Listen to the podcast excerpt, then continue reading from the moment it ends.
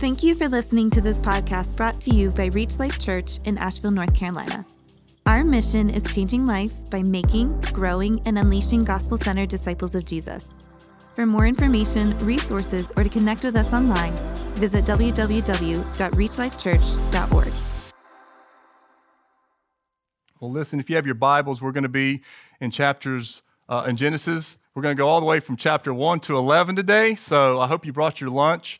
Uh, it's going to be we're going to be here for a while. As Pastor Terry said, we're starting a brand new teaching series this morning that we're entitling "The Big Picture," and it is our goal as a church family to go through to preach through all 66 books of the Bible. We plan to do this um, one. Sometimes it's going to be one book at a time, a, a week.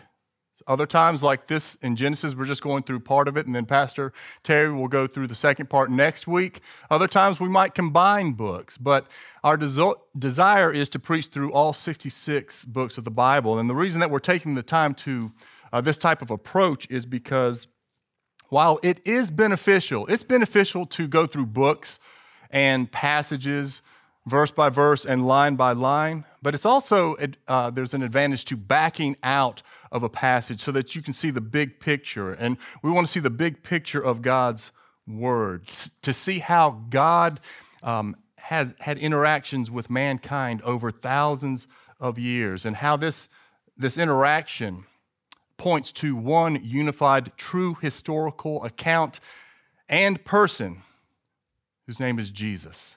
One of the things that we like to uh, say at, at our church is that Jesus is the hero of the Bible. We want to, to show how everything within the scriptures points us to Him, namely His cross, His burial, burial His resurrection, and then His return. And preachers of the past have noted that there is this scarlet letter that runs through the Bible. That, that it, in other words, if you cut the Bible anywhere, they, they used to preach that uh, it will bleed with the blood of Jesus. That's what we want to see this morning as we're going through Genesis all the way to the book of Revelation. And so we plan to take maybe the next year. Uh, we don't know exactly how long this is going to take us to do this because um, we're going to also take some breaks. Uh, throughout the time to preach on other biblical topics, but we want to go through all 66 books and see the main themes of the Bible in them. And so today, as I've already said, we're going to be kicking off our series with the first 11 chapters of the book of Genesis, which was written by Moses, and he is credited for writing the first five books of the Bible, the Pentateuch. So uh, the word Genesis means, literally means beginnings. Um, or origins. So, this is what we're subtitling uh, today's message uh, the message of Genesis, origins and um, how things came into being. So, in the book of Genesis, it, it, contains origins the origin of creation, the origin of mankind, the origin of marriage and the family, the origin of how sin entered into the world, and the origin of God's plan to deal with sin. It deals with the origin of government, the origin of nations. Where did all the nations come from? and then zeroing in to one nation, the nation of Israel, and carrying that theme all the way throughout the rest of the, of, of the, the Bible. And this morning, I, uh, just so you'll know where I'm going, I plan to break um, the uh, first 11 chapters into four sections. And you can see them up here. Creation is chapters 1 and 2.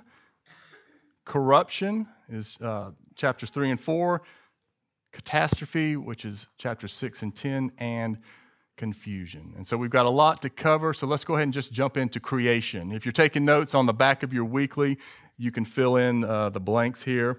But uh, creation, and what I want to point out here is God's perfect order. Let's look at verse 1. It says, uh, In the beginning, God created the heavens and the earth. And it's been said on many occasions that if you can embrace verse 1 of the first book of the Bible, the first verse, if you can embrace this by faith, trusting that uh, God alone created everything by speaking, He created everything out of nothing. If you can accept that, then the rest of the Bible is going to be easy for you to accept uh, the miraculous works of God in the rest of the Bible. And so in chapters 1 and 2, when God created the heavens and the earth, he spoke everything into existence in a perfect and orderly way. It's important to understand this, jumping straight out of the, the first chapter, that God has an order and he, he does things a certain way for a certain purpose. So let's look at this the six, the seven days, the six days of creation. I've got a, a slide here that shows the order in which things happened. And notice on day six, you've got lands and land animals and humans. God, when He created mankind, He did not create us first and then kind of hang us up in the air uh, or put us in the ocean and let us bob around until He finally got around to creating uh, dry land. God is a God of order, and His order is revealed throughout creation. We've seen this before in Romans 1:20. It says that for his invisible attributes, speaking of God, his invisible attributes namely, his eternal power and divine nature have been clearly perceived ever since, look at this, the creation of the world and the things that have been made. And so this means that the point of creation is not creation.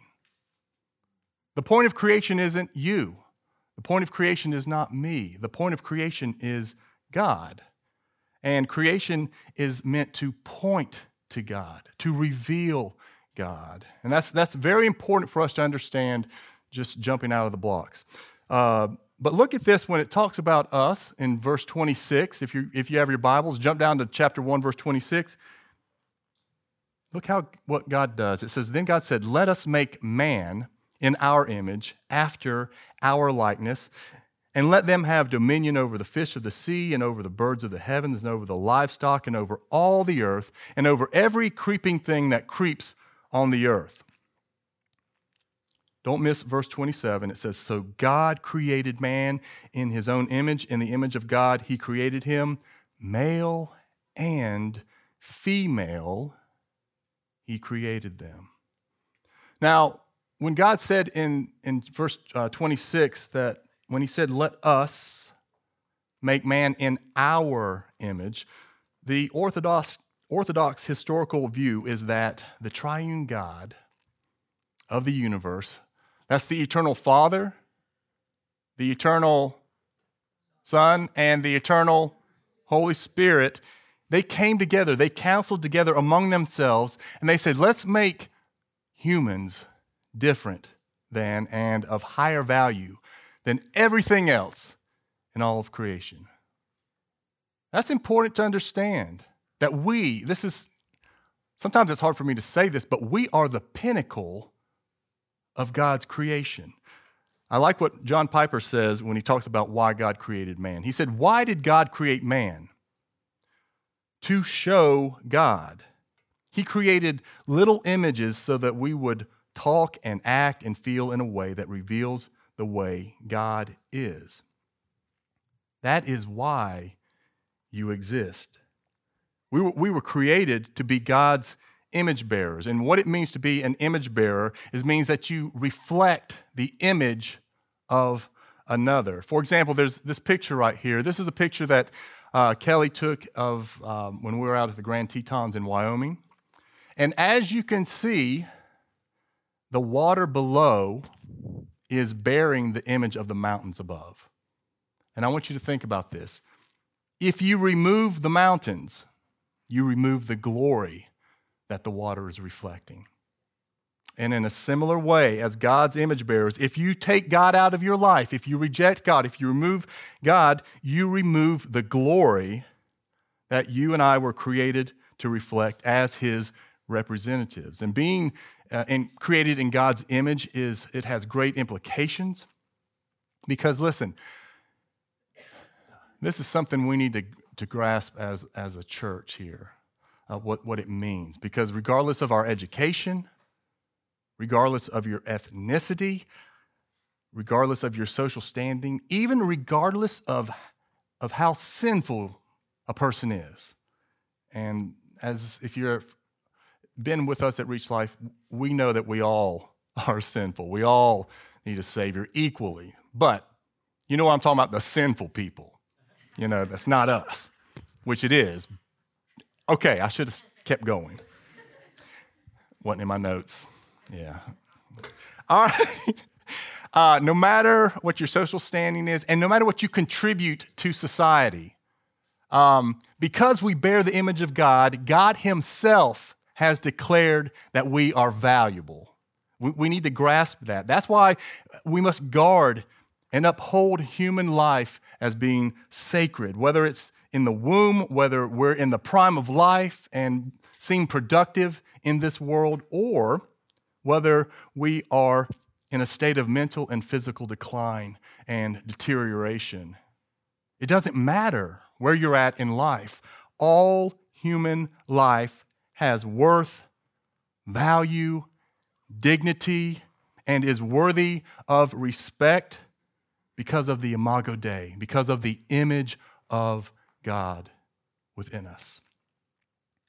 In, in chapter 2, after creating Adam from the dust of the ground and breathing into his nostrils the breath of life, it says in chapter 2, verse 15, that the Lord God took the man and put him in the Garden of Eden to work it and keep it. And the Lord God commanded the man, saying, You may surely eat of every tree of the garden, but of the tree of the knowledge of good and evil you shall not eat, for in the day that you eat of it, you shall surely die. One prohibition was given to us, right? Eat everything but that. And, and six times during creation, during the six days of creation, at the end of the day, God steps back and it says, And God saw that it was good. At the end of the sixth day, he steps back and he sees his reflection in all of creation and he says, It is very good. But then when we come to verse 18 of chapter 2, it says this Then the Lord God said, It is not good. This is the first time in Scripture that we see that phrase. It is not good that the man should be alone. Women, you should be saying amen to that. It is not good that man should be alone. I will make him a helper. Now, most of us know that the helper that God creates is uh, Adam is a, bio- a biological woman by the name of Eve. And I want to just point out something here that that word helper there, it's uh, sometimes people, I think you can read that and you can feel like this is a demeaning title, uh, you know, daddy's little helper or Adam's little helper. But that word helper is a word that God actually uses to describe himself. Uh, for example, uh, all throughout Scripture. For example, in Psalm 146, verse 5, he says, Blessed is he whose help or helper, the exact same word, is the God of Jacob. And when Jesus is speaking of the Holy Spirit, what does he say in uh, John 14, 6? He says, I will ask the Father, and he will give you another helper to be with you forever. And so the point I want to bring out here is that Adam this is showing us that Adam was not designed to accomplish the, da- the task that God had assigned him to be fruitful and multiply by himself. That's all it's saying there, in one sense. He could not do this by himself. And listen, men and women, we need each other equally. We need each other equally. I know that in the world, there's a lot going on out there uh, to bring competition and between the sexes, but in the church, we should really celebrate that. We should celebrate the differences between a man and a woman. And also, I want to point out something here where it says uh, the phrase fit for.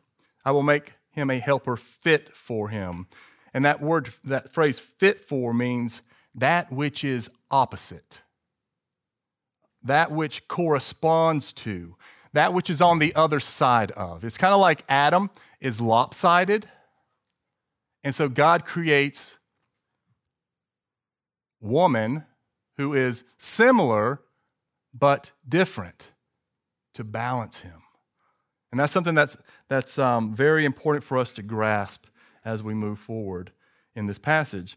And so most of us know that Adam, uh, God puts Adam asleep. He takes a rib from his side and he fashions Eve and brings her to Adam. In verse 23, we read this Then the man said, This at last is bone of my bones and flesh of my flesh.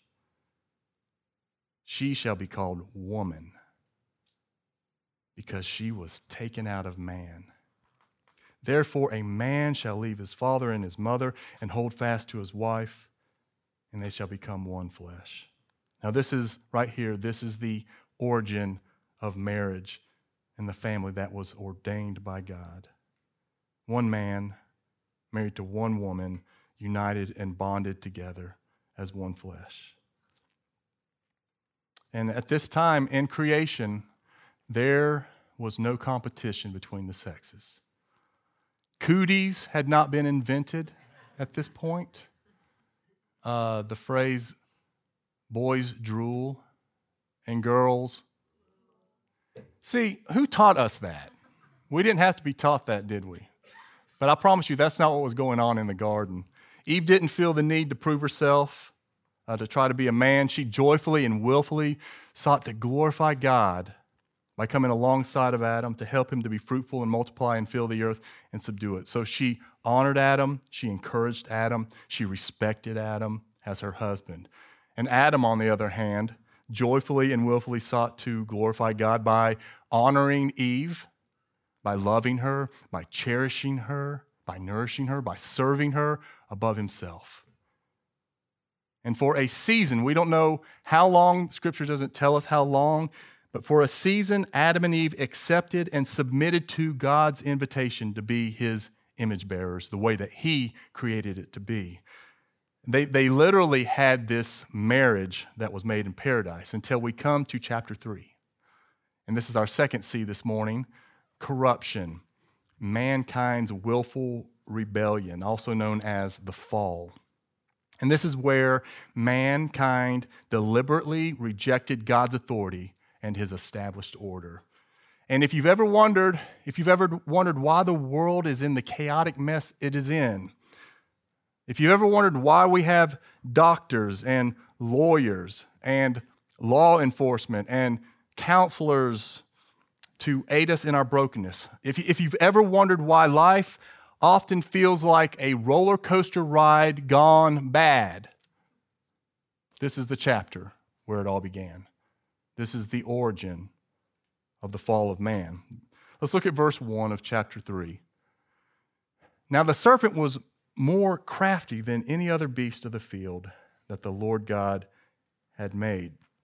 Scripture reveals that the serpent, uh, also known as Satan, was a created spirit being who he once held a, uh, position of authority among the angels, and it's believed that he was uh, responsible for taking a third of the angels in rebellion against God, and eventually they were kicked out of heaven. In Matthew 13, 19, Jesus refers to him as the evil one. In John 8, 44, Jesus says he was a murderer. He was a murderer from the beginning and does not stand in the truth because there is no truth in him. He, he is the father of lies. And listen, he hates God. He hates God. And so he appears in the garden with one purpose in mind it's not us primarily, it's, to, it's rather to attack the name and the glory of God through us, to mar the image of God in his crowning jewel in, in mankind. And that was his purpose then, and that is his purpose today. And as we continue reading in verse 1, it says that he said to the woman, Did God actually say, You shall not eat of any tree in the garden? And the woman said to the serpent, we may eat of the fruit of the trees in the garden, but God said, You shall not eat of the fruit of the tree that is in the midst of the garden, neither shall you touch it, lest you die. But the serpent said to the woman, You will not surely die. For God knows that when you eat of it, your eyes will be opened, and you will be like God, knowing good and evil. Now, I want us to just stop here in this section of the passage, and I want us to look at Satan's attack. He has a strategy. It's found in, in this passage right here. Um, and the, the, the attack is always begins with the attack of God's word. And on your notes in the back, there's, a, there's four D's that I want you to fill in here. The first is he attacks God's word by bringing doubt. Notice he said, Did God really say? I mean, is that really what God meant? Secondly, he, he brings denial. You will not surely die. There will be no consequences for you rejecting God's established order, disobeying God, for sinning. And then he, uh, which leads to desire. Verse 6, it says So when the woman saw that the tree was good for food, and that it was a delight to the eyes, and that the tree was to be desired to make one wise, she took of its fruit and ate, and she also gave some to her husband who was with her, and he ate. This is a warning not to elevate our feelings and our desires above God's word. Because our desires can often be misleading and they often can lead us astray. And I like what the late German theologian and pastor Dietrich Bonhoeffer said, speaking of desire. He said, With irresistible power, desire seizes mastery over the flesh. Joy in God is extinguished in us, and we seek all our joy in the creature. At this moment, God is quite unreal to us. He loses all reality, and only desire for the creature is real.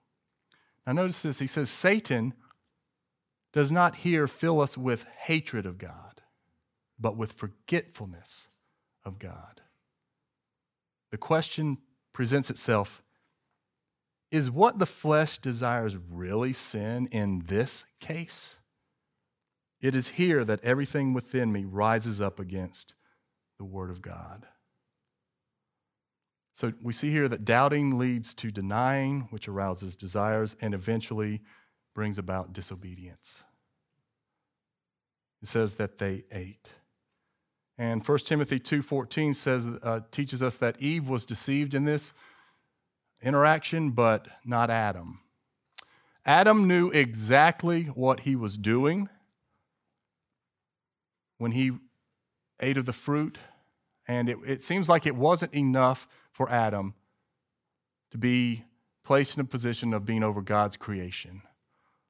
And just like Satan, he wanted to be God. And that is, he wanted to set the rules, he wanted to be in charge. He didn't want to have anyone above him telling him what to do, and he wanted to be the one to decide what is right and what is wrong. And so when we choose to re- rebel, uh, and so he chose to rebel and, and, to disobey God. Romans 5:12 says that uh, sin came into the world through one man, speaking of Adam, and death through sin. And so death spread to all men because all sinned. And so when Adam rejected God's word and his order, he, he shattered the mirror, the image of God within us, and he opened the door for sin to bring in death and, and misery. And for the first time, that which was natural for Adam and Eve became unnatural, and that is to serve and glorify God and to love one another. It became a struggle and drudgery. And have you ever felt shame about anything? Um, shame and fear came into the world at this time, and they felt distant from God. Did you know that you're not ever really distant from God? God is everywhere. Now, you may feel distant from God, but He's always there. But it's because of sin that we feel that we're not aware of His presence at times. And so instead of running to the one who could save them, when God comes down into the garden to walk in the cool of the day, it says that they hid themselves and they attempted uh, to cover themselves with and their nakedness with the works of their hands. That's have you ever done that in your own life? Try to make up for your sin by your works. That's what every other religion does, is try to get back to God with the work of our hands. They blew it, Adam and Eve blew it, and they thought, what do we got to do? We've got to do something. But the amazing thing about it is that in verse 9, God pursues them and he asks a question. And the question is this Where are you? Adam, where are you? Why are you, why are you hiding from me? I think it's safe to say that God is, in one sense, saying, You know, I know what you did. Why are you hiding from me? I want you to know I still want you. I still love you. And you know, there are consequences for our sins. We need to, we don't want to be soft on that. There are consequences that come from sin. Adam's work was now filled with thorns and thistles, and Eve would experience increased pains and child labor. And then there would be struggle between mankind. But I don't want us to miss the point that God's desire for mankind was for them to return to Him. His first desire was not to destroy us, it's for us to return to Him. And we're going to see that we see that in this passage because before He, he banishes them from the Garden of Paradise, he, before He does that, He does something amazing by unveiling a hope filled promise as He's judging the serpent. It's found in uh, ch- chapter 3, verse 15. And this is the first time that the scarlet letter, I'm sorry, the scarlet thread that runs throughout Scripture is, is revealed. God says to the serpent, I will put enmity between you and the woman, and between your offspring and her offspring. He shall bruise your head, and you shall bruise his heel.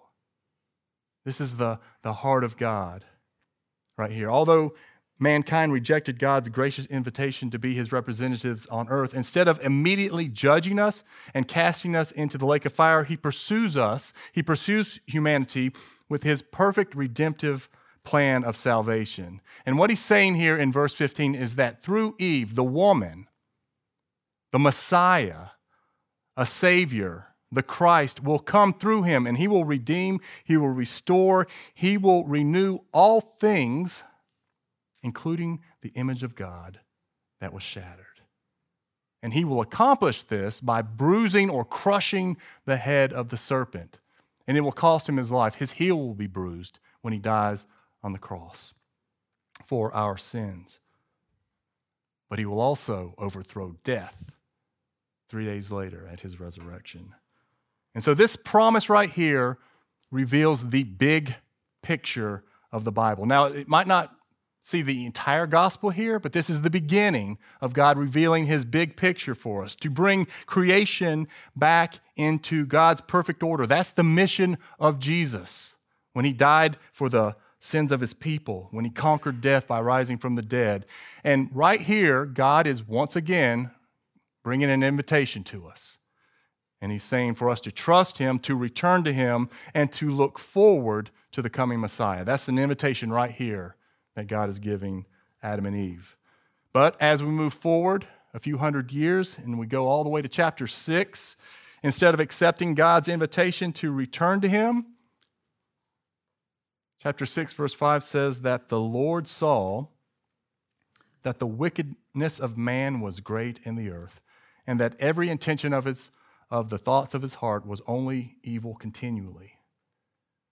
And the Lord regretted that he had made man on the earth, and it grieved him to his heart. Which brings us to our third C, which is the catastrophe God's righteous judgment,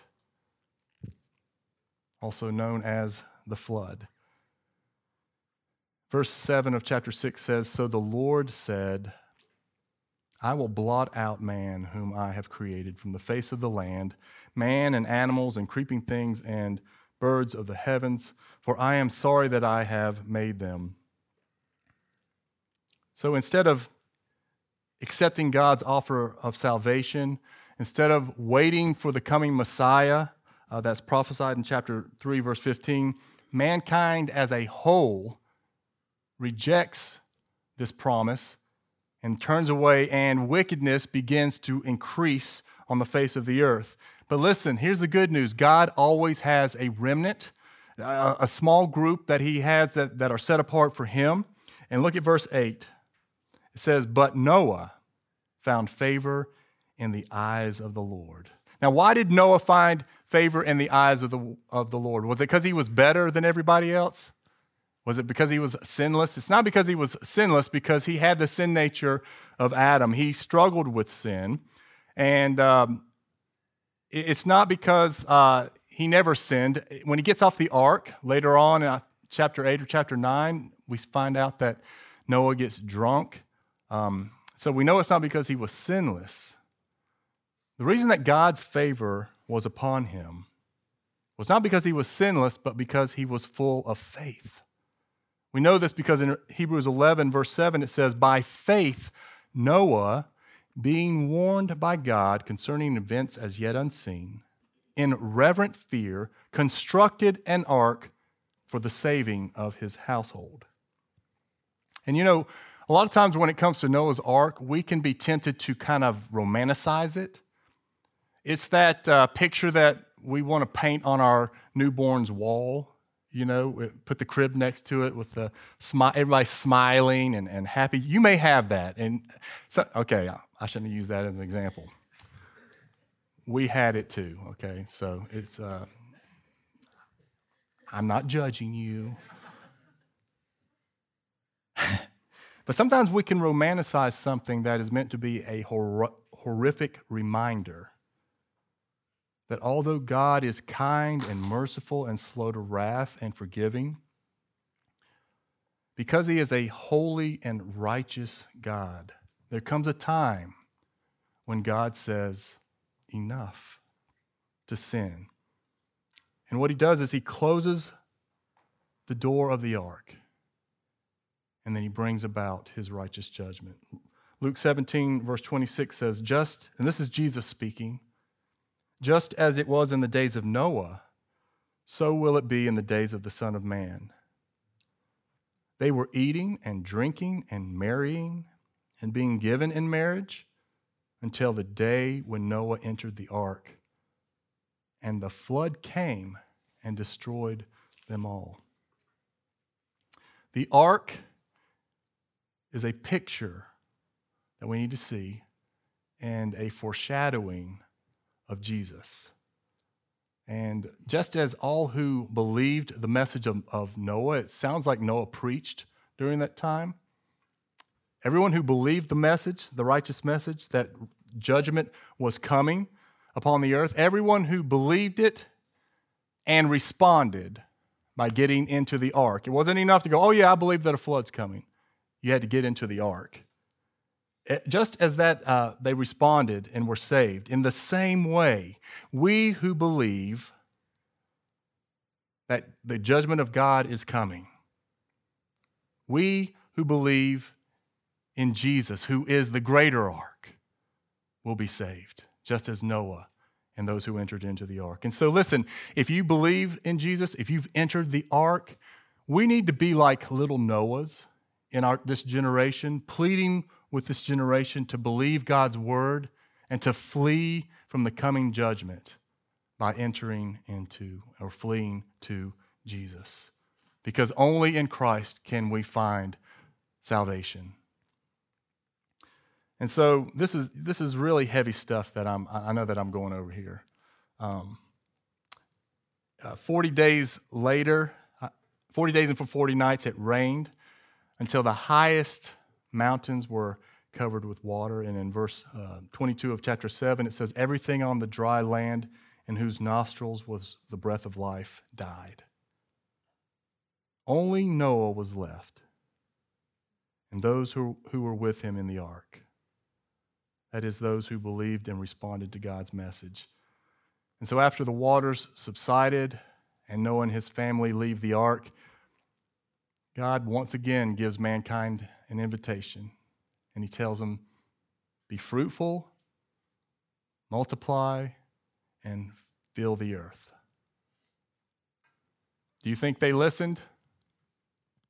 Well, uh, chapter 11, which is the final C, uh, confusion. God's merciful dispersion.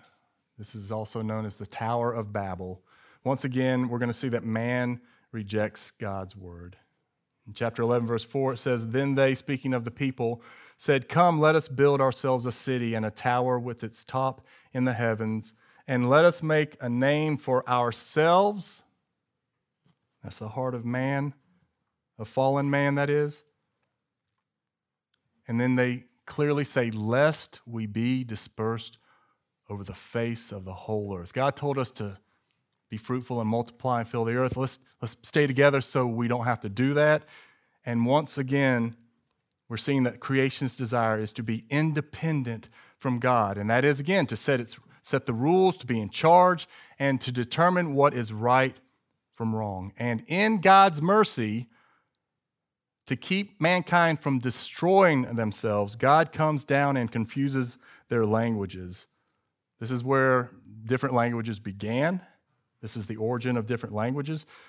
And because they couldn't understand each other, they got into the people groups that could understand each other, and then they spread out and did what God had commanded them, originally had commanded them to do. And this is where the origin of nations begins.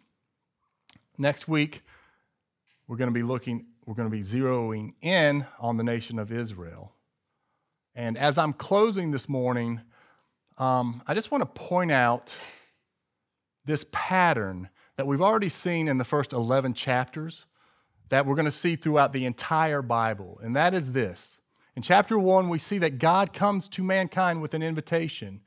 And he says, You know what? I want you uh, to be my image bearers. I want you to represent me. I want you to be, fill the earth with uh, of millions of images that when people look at that person, they go, That's what God is like in human form. We're not gods, but we are his uh, reflection of who God is.